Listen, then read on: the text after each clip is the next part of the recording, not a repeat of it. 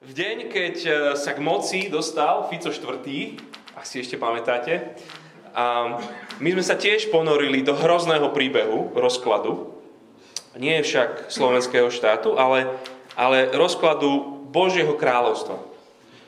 Um, príbehy trónov, ako ich sledujeme, um, medzi rokmi 970 až 587 pred našim letopočtom sú, sú fascinujúce, sú hrozné a sú hrozne dôležité aj pre nás dnes.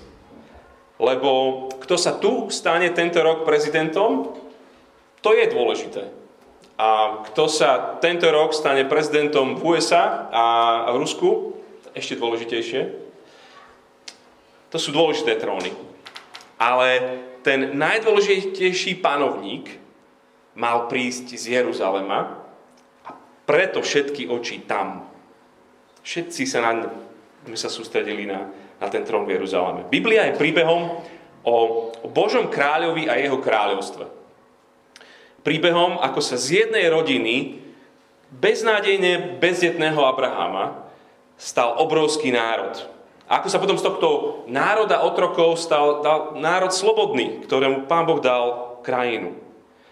Biblia je príbehom ako Pán Boh náplňa svoj sľub. Lebo sám Boh sa zaviazal, že cez svojho kráľa v tomto kráľovstve požehná nielen ten jeho národ, ale všetky, všetky národy tohto sveta. Preto nás ten trón zaujíma. Cez koho teda? Kto bude ten kráľ? Keď čítate Bibliu ďalej, vieme, že svoj sľub definitívne splnil, keď sám milovaný Boží syn sa stal kráľov kráľ a pánov pán. Ježíš bol popravený, pochovaný, ale na tretí deň skriesený, aby vystúpil k Otcovi a vládol. A príde znova, v súde odstráni všetku nespravodlivosť a tí, ktorí sú jeho, budú žiť v kráľovstve, po ktorom, vo svete, ktorom všetci túžime žiť. Toto je príbeh a je to fascinujúci príbeh, nervydrásajúci príbeh, občas je to totálna husenková dráha. No a, a knihy prvá, druhá kráľov je, je práve takou časťou v, tej, v tom veľkom príbehu, kde to celé ide do hája. Kde sa dejinú, to sú dejiny rozpadu a, a kolapsu. Historici Božieho ľudu sú v zajati, sú v Babylone a odtiaľ píšu tieto knihy a niekde v 6. storočí a je to, je to veľmi smutné rozprávanie. Ako sme len mohli. Ako sme sa dostali, ako, sme, ako sa to celé tak po toto. Lebo kapitoly 1 až 12, 11 boli úplne zlatou érou tohto kráľovstva. Vládne múdry král Šalamún, ak si ešte spomeniete. Kráľovstvo neskutočne prosperuje. Milujúci Boh je uprostred svojho milovaného ľudu, uprostred je chrám, v ktorom on býva s nimi. A dokým je král Šalamún pod Božím slovom, tak kráľovstvo prosperuje. Je to ako v záhrade Eden. Boží král pod Božím slovom a kráľovstvo je úžasné. Keď však král Šalamún odmietne Božiu vládu, keď sa vykašle na Božie slovo, kráľovstvo začne vednúť a pustnúť. Občianské vojny, vzbúry, atentáty. A rozhodli sa, že hospodina budú uctievať, ale tak po svojom, ako to nám vyhovuje, a v 930. sa to kráľovstvo rozpadne na, na severný Izrael a južné judské kráľovstvo. No a teraz v 16. kapitole príde Katka a pripojíme sa k udalostiam na severe, kde dynastia strieda dynastiu. Melie sa to, bijú sa, zabíjajú. A o mnohých tých kráľoch dosiaľ bolo len pár veršov, že chvíľku tam žil, zle robil a potom ho zabil niekto. Ale teraz sa ten dej spomalí. A vždycky, keď sa dej spomalí, a teraz tam je taká Omriho dynastia, dostane kopec priestoru a to znamená, že keď to je spomalené, autor vždycky tým hovorí, že teraz dávaj pozor. Teraz, to, čo teraz bude, táto časť, toto je kľúčová časť. Tak si spolu so mnou otvorte 16. kapitolu, je to niekde na strane 354 alebo 5 v tých hnedých Bibliách a, a Katí Zemčík nám, nám príde prečítať. Bude čítať od 16. 29. verša až po koniec 17. kapitoly. Omriho syn Achab sa stal v 38. roku vlády judského kráľa Asu kráľom nad Izraelom. Omriho syn Achab panoval v Samárii nad Izraelom 22 rokov. Omriho syn Achab konal to, čo bolo zlé pred hospodinom a to viac než všetci jeho predchodcovia. Nestačilo mu, že chodil v riechoch Nebátovho syna Jarobeáma, ale si vzal za ženu Izbel, dceru Edbála, kráľa Sidončanov a chodeval slúžiť Bálovi a uctieval ho. Pre Bála zriadil oltár v Bálovom dome, ktorý postavil v Samárii. Achab zhotovil aj Ašeru, ba v snahe urážať hospodina Boha Izraela predstihol všetkých predošlých izraelských kráľov. Za jeho čias Chiel z Bételu vystaval Jericho. Za cenu svojho prvorodeného syna Abiráma Položili jeho základy a za cenu Segúba, svojho najmladšieho syna, osadili jeho brány, a to podľa hospodinovho slova, ktoré vyslovil Jozua, syn Núna. Tedy povedal týžbejský Eliáš z Gileádu a Chábovi, akože žije hospodin Boh Izraela, ktorému slúžim, nebude po tieto roky ani rosy, ani dažďa, iba ak na moje slovo. Hospodin ho na to oslovil. Odiď odtiaľto, Obráť sa na východ a ukry sa pri potoku Kerít, ktorý je východne od Jordánu. Z potoka budeš piť a krkavcom som prikázal, aby ťa tam živili. Odišiel teda a urobil, ako prikázal hospodin. Odišiel a usadil sa pri potoku Kerít, východne od Jordánu. Krkavce mu prinášali ráno i večer chlieb a meso a z potoka pil. Onedlho však potok vyschol, lebo v krajine nebolo dažďa. Hospodin oslovil Eliáša. Zober sa a odíď do Sarepty, ktorá patrí Sidonu a usad sa tam. Prikázal som tam totiž jednej vdove, aby sa o teba starala. Tak sa vybral do Sarepty. Keď prišiel k meskej bráne, práve tam akási vdova zbierala drevo. Zavolal na ňu. Prines mi prosím trochu vody v nádobe, nech sa napijem. Keď ju šla nabrať, zavolal na ňu.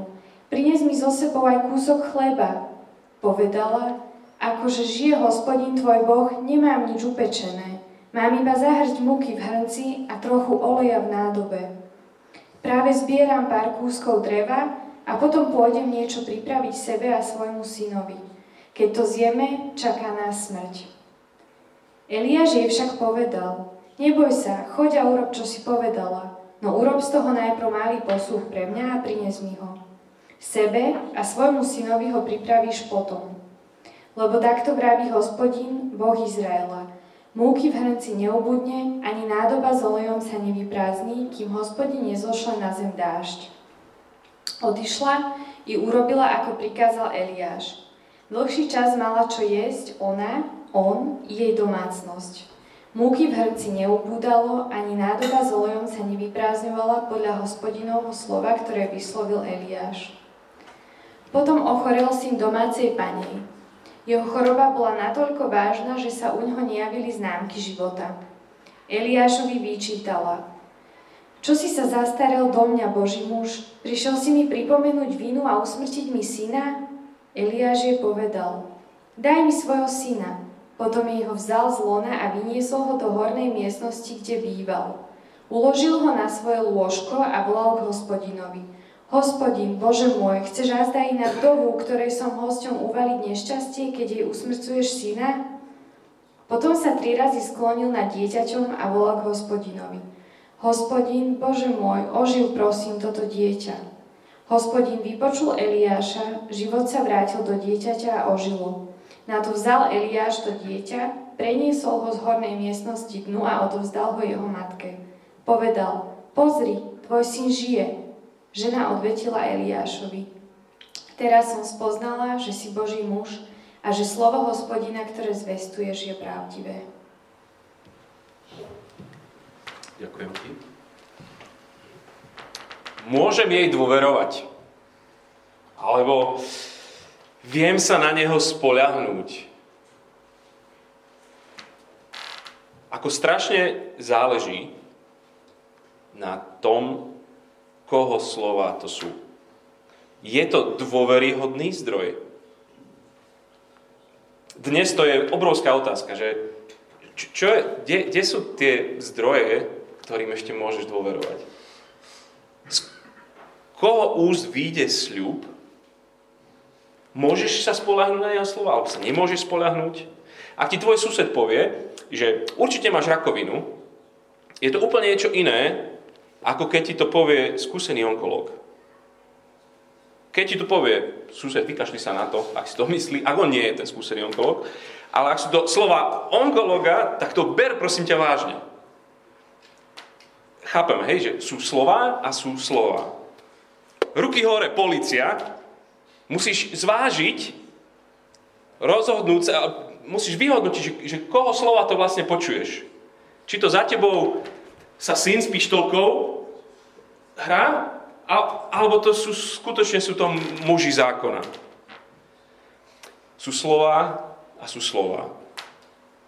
A potom sú tu Božie slova. Keď On niečo povie, vieme sa úplne spoľahnúť a posluchnúť. Nech to je čokoľvek. Božie slova nesú so sebou absolútnu autoritu nad všetkým a nad každým. Teológ John Frame, všetkým, e, mnohým známy, mnohým známy tu zbore, lebo musia ho čítať, keď vstupujú do zboru. Jeden taký citát z tej knižky je, že keď Boh hovorí, my sme povinní mu dôverovať a poslúchať ho. Keď Boh hovorí, my sme povinní mu dôverovať a poslúchať ho. Celá Biblia je príbeh o tom, čo Boh hovorí a človek odpovedá na jeho slovo buď poslušnosťou alebo neposlušnosťou. Konec citátu. Tragédiou človeka je, že keď si to zle vyhodnotí, keď si vyhodnotí slova policajta ako slova chlapčeka s pištolkou. Ak Božie slova sú pre nás len ľudskými slovami.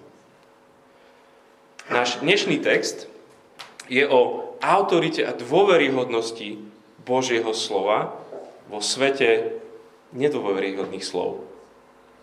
V kapitole 16 tí, čo očakávame, že budú poslúchať Božie slovo, ten, ten Boží ľud, s výsmechom ho odvrhne.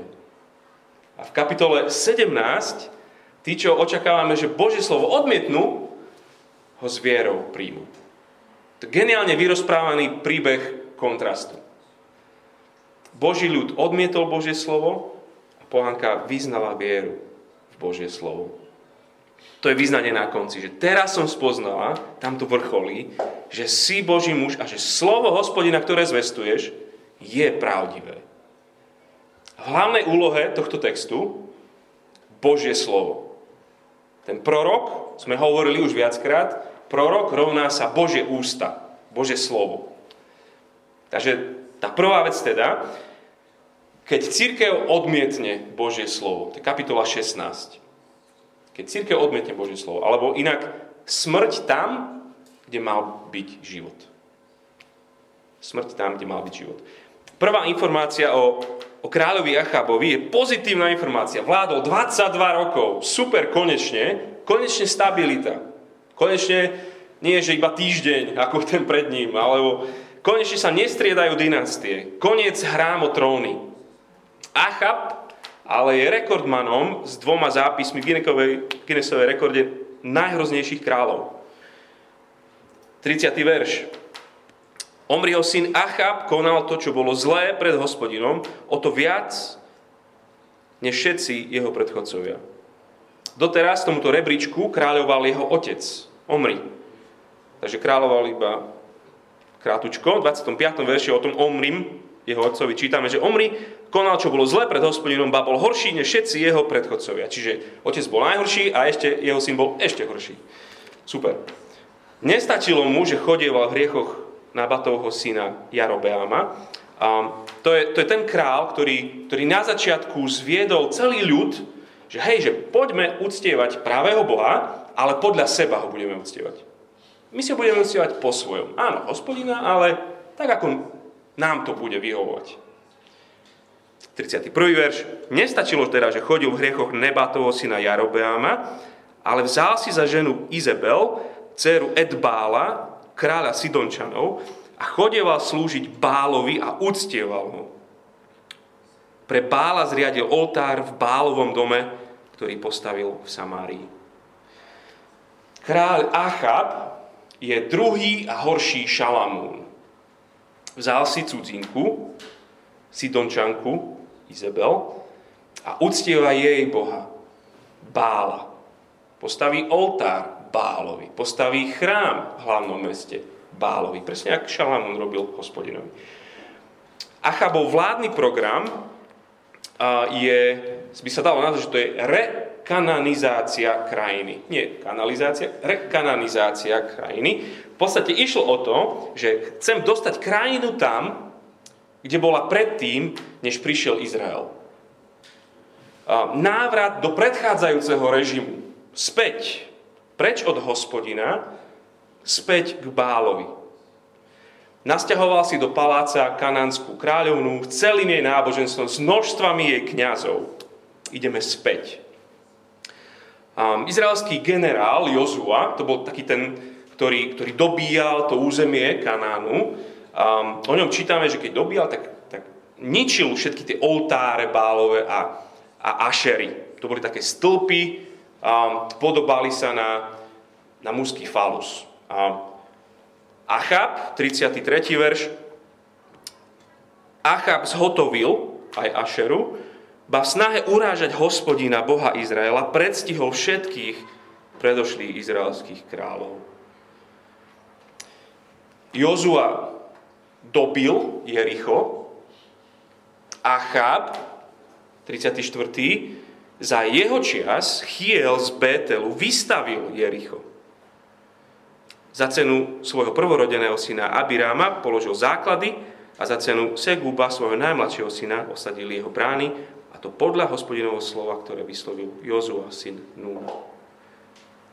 Smutný, smutný pohľad, tragický pohľad, ako jeden král dokáže krajinu uniesť späť do minulosti. Štvrtky na námestiach. Rozumieme tomu nejaký vládca chce uniesť krajinu späť. Počúvajte doslova, čo ten Jozua pred 400 rokmi, ten generál, povedal nad ruinami Jericha.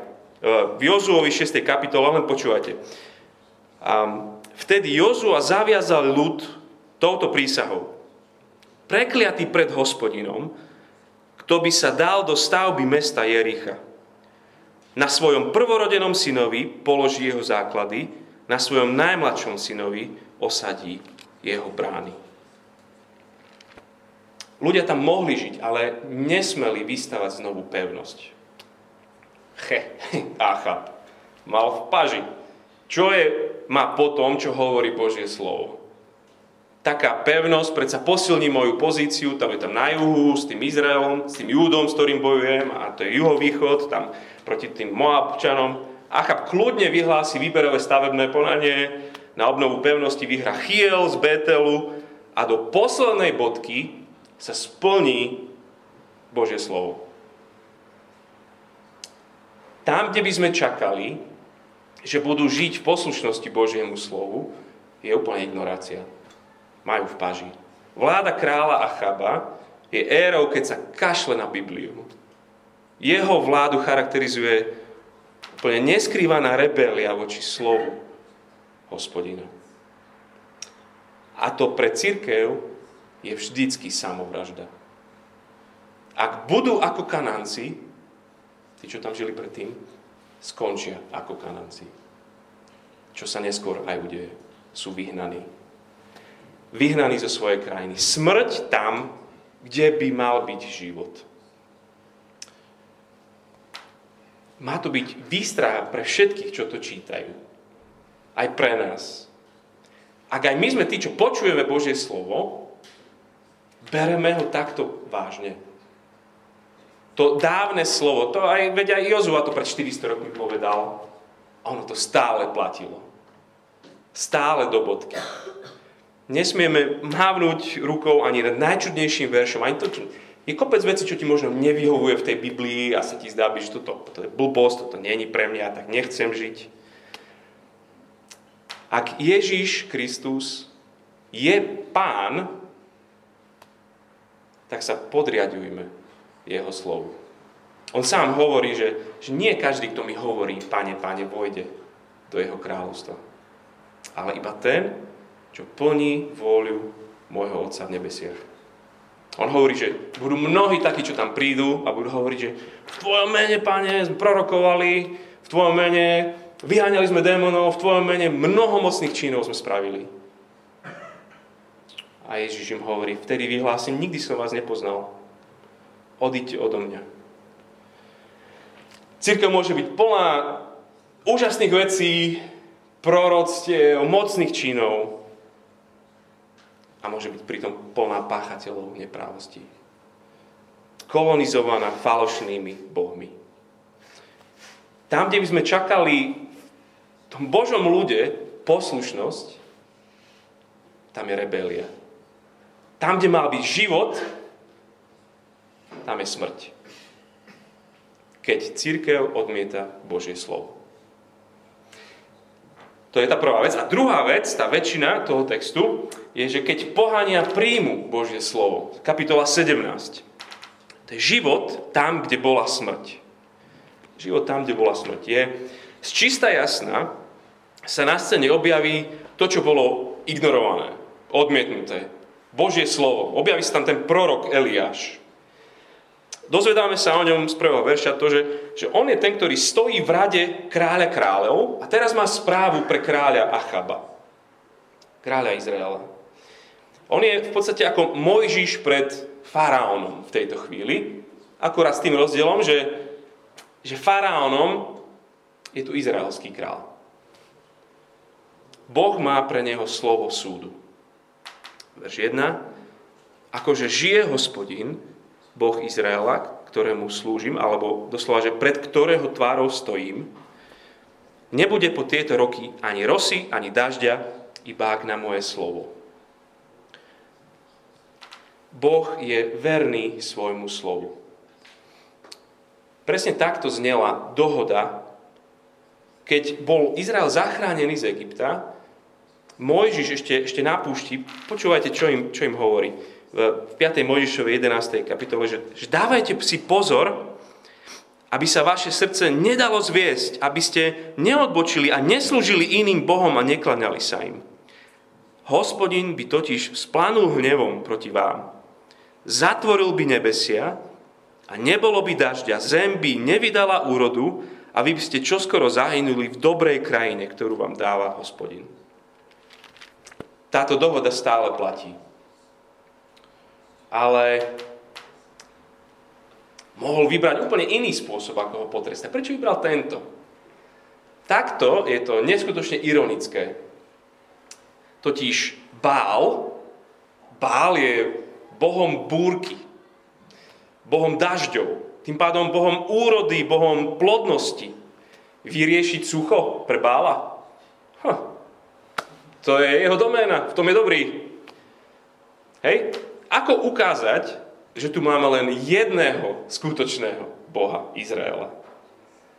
Tak hospodin si vybere, že vstúpim do Bálovho ringu, OK, tak hrajme tvoju hru, Bál.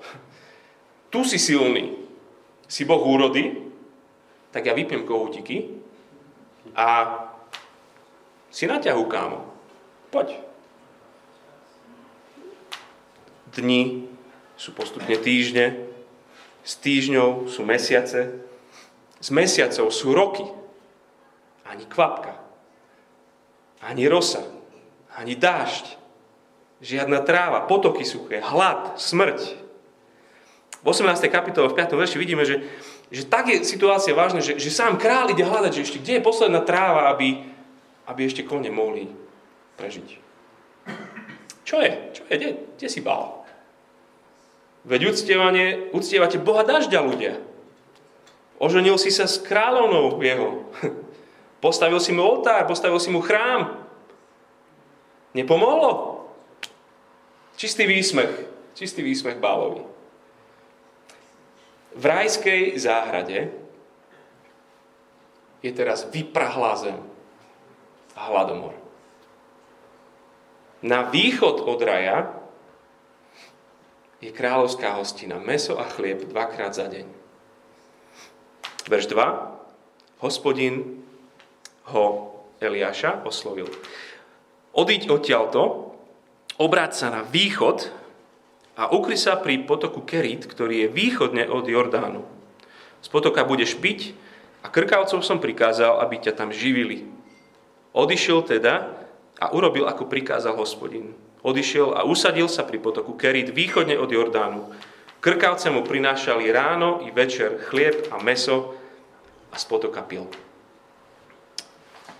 Krkavca, krkavce sú pre Žida nečisté, nečisté zvieratá. Sú, nosia mŕtvé meso.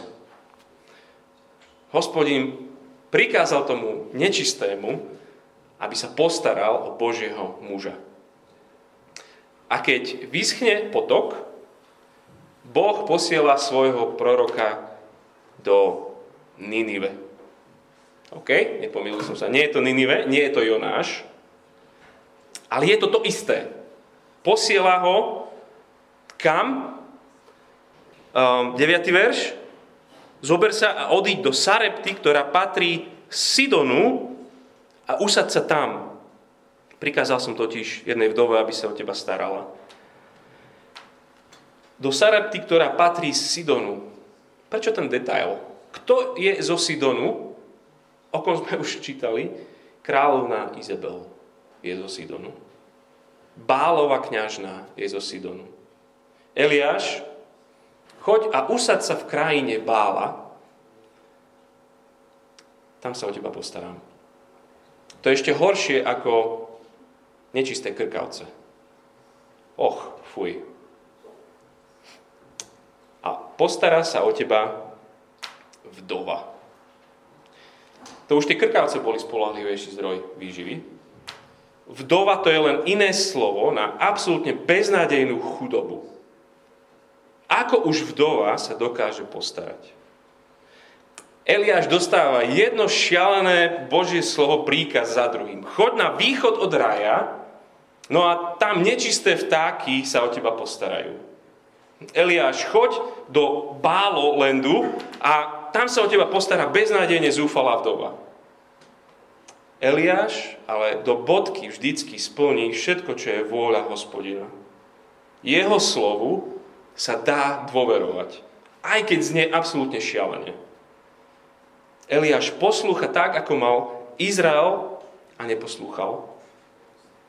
Tento Boží muž je skutočne predobrazom Božieho syna, ktorý sa poslušne stal človekom do poslednej bodky vôľu svojho otca plnil. OK, Eliáš príde do Sarepty, stretne tam tú vdovu, vypýta si jesť, vypýta si piť. Verš 12. Povedala, akože žije hospodin, tvoj Boh, Nemám nič upečené. Mám iba za hrst múky v hrnci a trochu oleja v nádobe.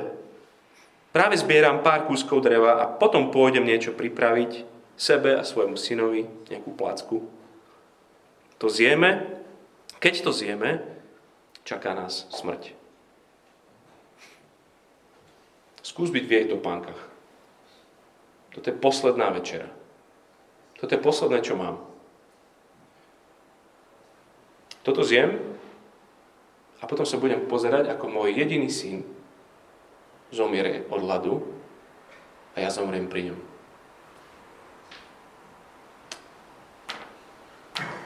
To, čo sa stane teraz, nemá v dejinách Izraela období. Verš 13. Eliáš jej však povedal, neboj sa a choď a urob, čo si povedala, No urob z toho najprv malý posluch pre mňa a prines mi ho. Sebe a svojmu synovi ho spravíš potom. Lebo takto vraví hospodin, Boh Izraela. Múky v hrnci neobudne, ani nádoba s olejom sa nevyprázdni, kým hospodin nezošle na zem dážď. A ona odišla a urobila. Ako prikázal Eliáš. Dlhší čas mala čo jesť, ona je, on je jej domácnosť. Múky v hrnci neobúdalo ani, nádoba s olejom sa nevyprázdňovala. podľa hospodinovho slova, ktoré vyslovil Eliáš. Chápeš? Boží ľud mal, žil v Božom príbehu. On mal všetky dôvody sveta. Zažil to, čo znamená mať milujúceho Boha, ktorý zachraňuje z najväčšej kaše. Toľkokrát sa dokázal, že hospodin je dôveryhodný. A oni na neho kašľú. Tu máme nečistú sidonskú vdovu, beznádejnú, ktorá uverí šialenému Božiemu slovu bez ničoho. Bez žiadneho doterajšieho poznania. Ide a zo svojej poslednej múky a oleja spraví jedlo pre Božieho muža. Nie pre svojho syna, ktorý bez jedla už čoskoro zomrie. Lebo hospodín povedal, že sa o ňu postará a ona tomu verila. Veril by si tomu? Hospodin hovorí, že daj mi všetko, čo máš a ja ti dám všetko, čo potrebuješ. Daj mi, daj mi všetko, čo máš. Všetko to posledné. A ja ti dám všetko, čo potrebuješ. Ona, posledná z posledných, vdova na území skazeného Sidonu, vezme Boha za slovo. Postaví sa na jeho slovo a, a ono ju nesklame. Má dosť z Božej milosti na každý deň. Ako manna. Po flaši je akurát dosť oleja, múky z hrnca neobúdalo. Presne podľa hospodinovho slova, ktoré vyslovil Eliáš. Viera tam, kde by si ju nečakal takú vieru v Izraeli, v cirkvi v tej dobe nikto nemal. Ako keď Ježiš sa stretne tiež so Sírou Feničankou, so Sidončankou a tiež chváli jej vieru. Takú vieru v Izraeli nevidel. Božie slovo Eliáš je v tejto kapitole ako aslam do istej miery, že, že kde príde, tam, tam zima ustupuje, tam je dostatok. Tam, kde hospodin je pánom, tam je život. On je mocný zachrániť pred smrťou. To tu vidíme. Ale ešte viac, ešte viac to ide ďalej. On je mocný zachrániť nielen pred smrťou, ale mocný zachrániť zo smrti.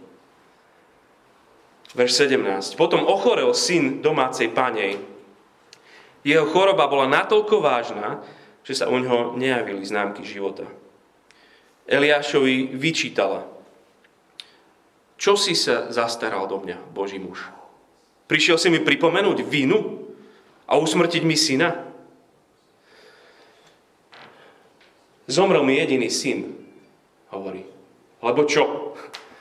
Lebo som nebola dosť dobrá? Takýto si ty Boh? Zachránil si nás, aby si nás potom mohol potrestať? Eliáš, Boží muž, jej nedáva odpovede. Vezme mŕtvého syna do svojej izby a jej výčitku, skoro od slova do slova, vezme a prinesie ju pred trón svojho Boha.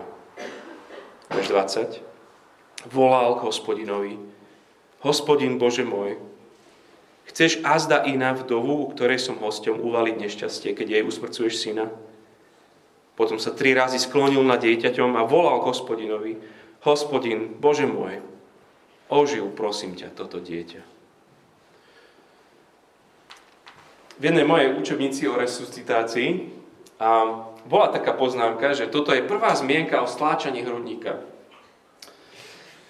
Asi to tak nebude, význam toho, čo Eliáš robí, je skôr taký, že to, čo sa modlí, to on aj, aj, aj robí. On sa identifikuje s mŕtvým chlapcom. Modlí sa, aby ho hospodin oživil a on to znázorňuje, že nech je taký, aký som ja. Nech je živý, ako som ja živý. hospodin, 22. vypočul Eliáša, život sa vrátil do dieťaťa a ožilo. Na to vzal Eliáš dieťa, preniesol ho z hornej miestnosti dnu a odovzdal ho jeho matke. Povedal, pozri, tvoj syn žije. Žena odvetila Eliášovi, teraz som spoznala, že si Boží muž a že slovo hospodína, ktoré zvestuješ, je pravdivé. Život tam, kde bola smrť. Záchrana nielen pred smrťou, ale záchrana zo smrti. Kde? Na území Bála. Ešte v rodine pohanskej vdovy. Bez mena. Aj tam Božie slovo prináša život.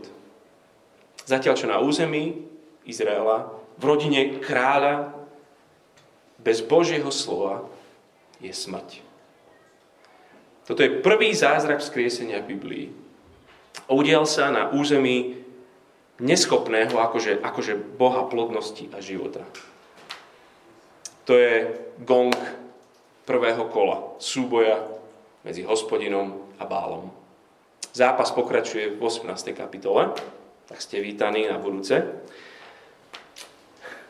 To, čo nám ale toto kolo zápasu, čo nám hovorí, je, že priatelia, hospodina nasledujme.